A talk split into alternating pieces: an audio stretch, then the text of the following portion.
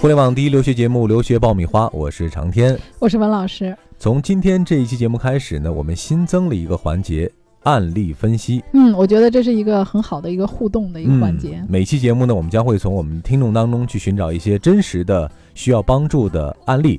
帮助大家来进行分析和解答，对，给大家提一些留学建议。嗯，那今天这个案例的主角呢，来自于西北一所普通的二本大学，一个二十六岁的女孩，他有着什么样的留学苦恼和困扰呢？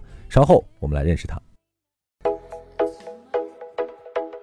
留学爆米花粉丝福利来了！文老师工作室入学申请开始招生，留学咨询从业十四年，帮助数百位申请者成功留学。详情见微信订阅号“留学爆米花”。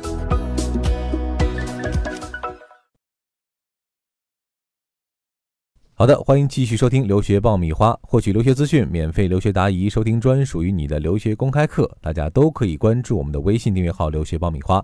那文老师在今天的案例分析之前呢，我们先来认识一下这位主人公，还有她的故事哈。好，这位女孩呢是通过邮件的方式和我们取得联系的。她说呢，今年二十六岁，呃，一三年毕业于西北一所普通的二本大学，专业是财务管理。那现在呢是在企业机关工作了三年，这三年当中呢，深造的愿望越来越强烈。对，估计可能工作很无聊啊。没错，你猜的很对 哈，因为这个。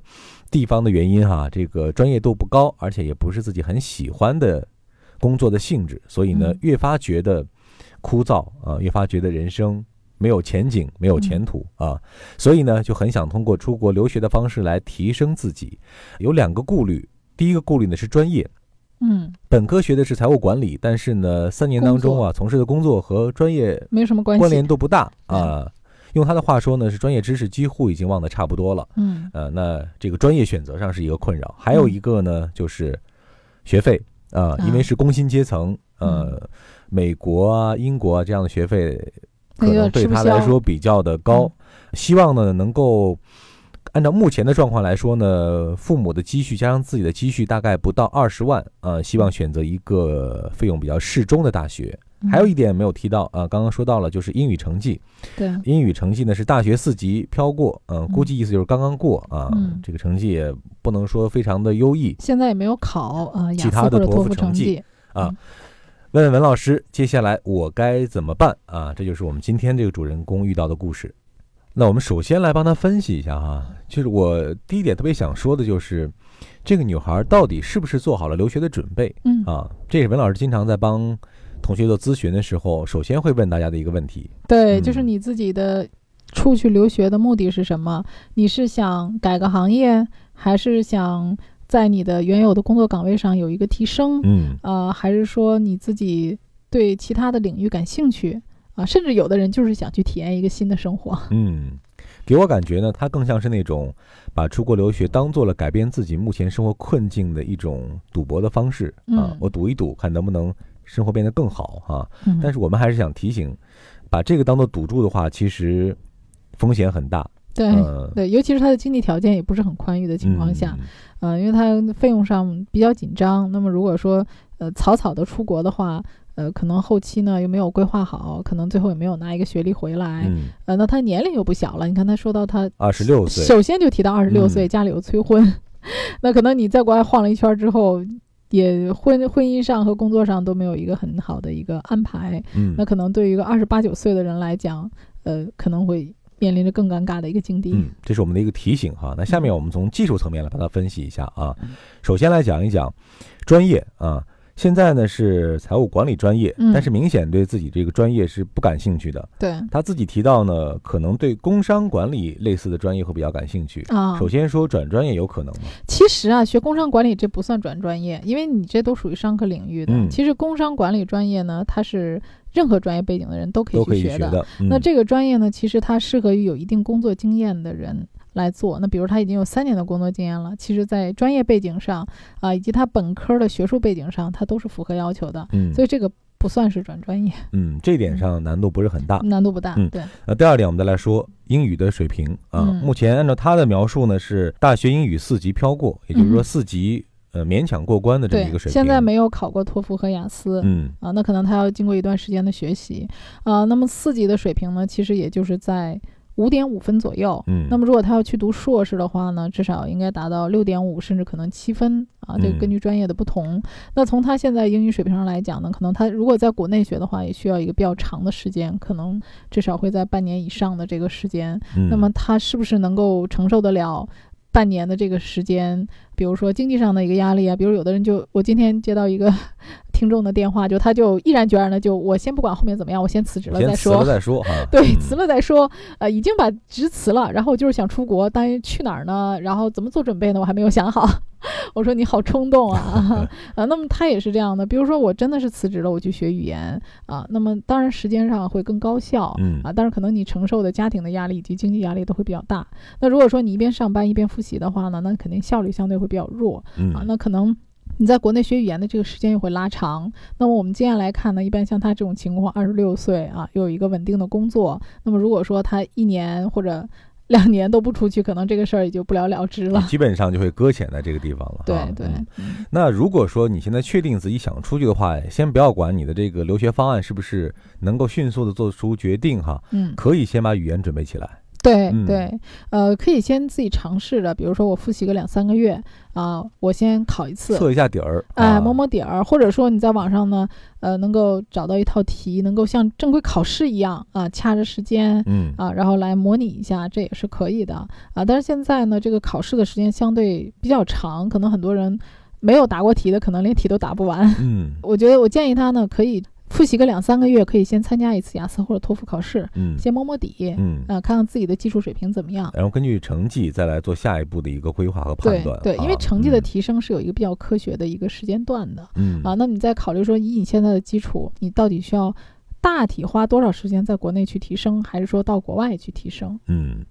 那最后一个问题呢？我们回到他也最纠结的一个问题，就是费用的问题哈。嗯，呃，按照他的这个预期呢，可能英国和美国是不在考虑之列的，而且呢，费用只有二十万啊。呃，其实这个两个国家呢，也不是说完全不可能，主要也是看他定位的学校，因为美国的学校有四千多所啊，费用便宜的也有啊，一万多美金的学校也都是有的，像纽约州立这人家学费就是一万多美金，很便宜啊。那生活费呢，再加上的话可能会稍微高一点。嗯，那么如果你去中部或者北部地区的话呢，嗯，费用也不贵啊，一万多美金的、两万美金的也都是有的。嗯，啊，可能很多学生也会勤工俭学啊，打打工啊，可能二十万也是可以够的。只是说勉勉强强哈。对，只是说你看你的要求什么，比如说我要读美国前五十的大学，那基本上这个钱是下不来的。嗯嗯，那我们暂且按照他的这个想法哈，我们美国、英国先不帮他考虑的话，嗯，那而且他还提到了可能未来希望有移民的这样一个可能性啊。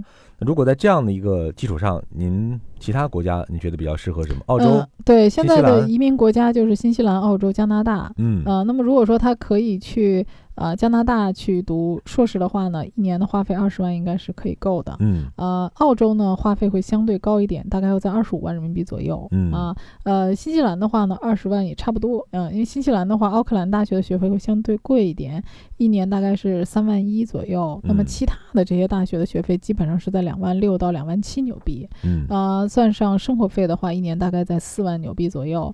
那么四万乘以四点五，现在的汇率来讲，大概在二十二万左右。啊，那他的学费呢？是一学期一学期的去交的啊，所以说他自己再稍微打点工的话，应该都是够的。嗯，也就是说，加拿大和新西兰以及澳洲啊，是可以列入备选的这个行列的。可以考虑。对，另外还有一个我们以前没有提到的国家啊，其实爱尔兰它也是可以的。哦，啊，这我们以前很少提到啊。那么爱尔兰呢，它离英国很近啊，是接壤的一个国家。那么它跟英国比，因为它提到了英国嘛，我们所以就提到爱尔兰。那么它的教育体制跟英国是一样的啊，教学质量也非常高，但是它的花费呢比英国便宜很多。嗯啊，比较出名的学校呢就是圣三一、都柏林这些学校，可能你们都听过，嗯啊，但是可能接触的人会少一点儿。大家其实有一点儿，呃，因为不太了解，所以不太敢去选择。对对对，那么一年的学费呢，其实也就是在两万到两万二欧。啊，那么生活费呢，基本上在八万人民币左右，嗯，啊，所以一年算下来的话呢，也是在二十万人民币左右，嗯，而且他现在呢也开设了这个移民的项目啊，而且办理的手续还挺迅速，嗯，啊，那可能不到半年啊，可能就能办下来，嗯，啊，花费也不高啊，那么我们以后在节目里面呢，也可以给大家介绍一下，嗯。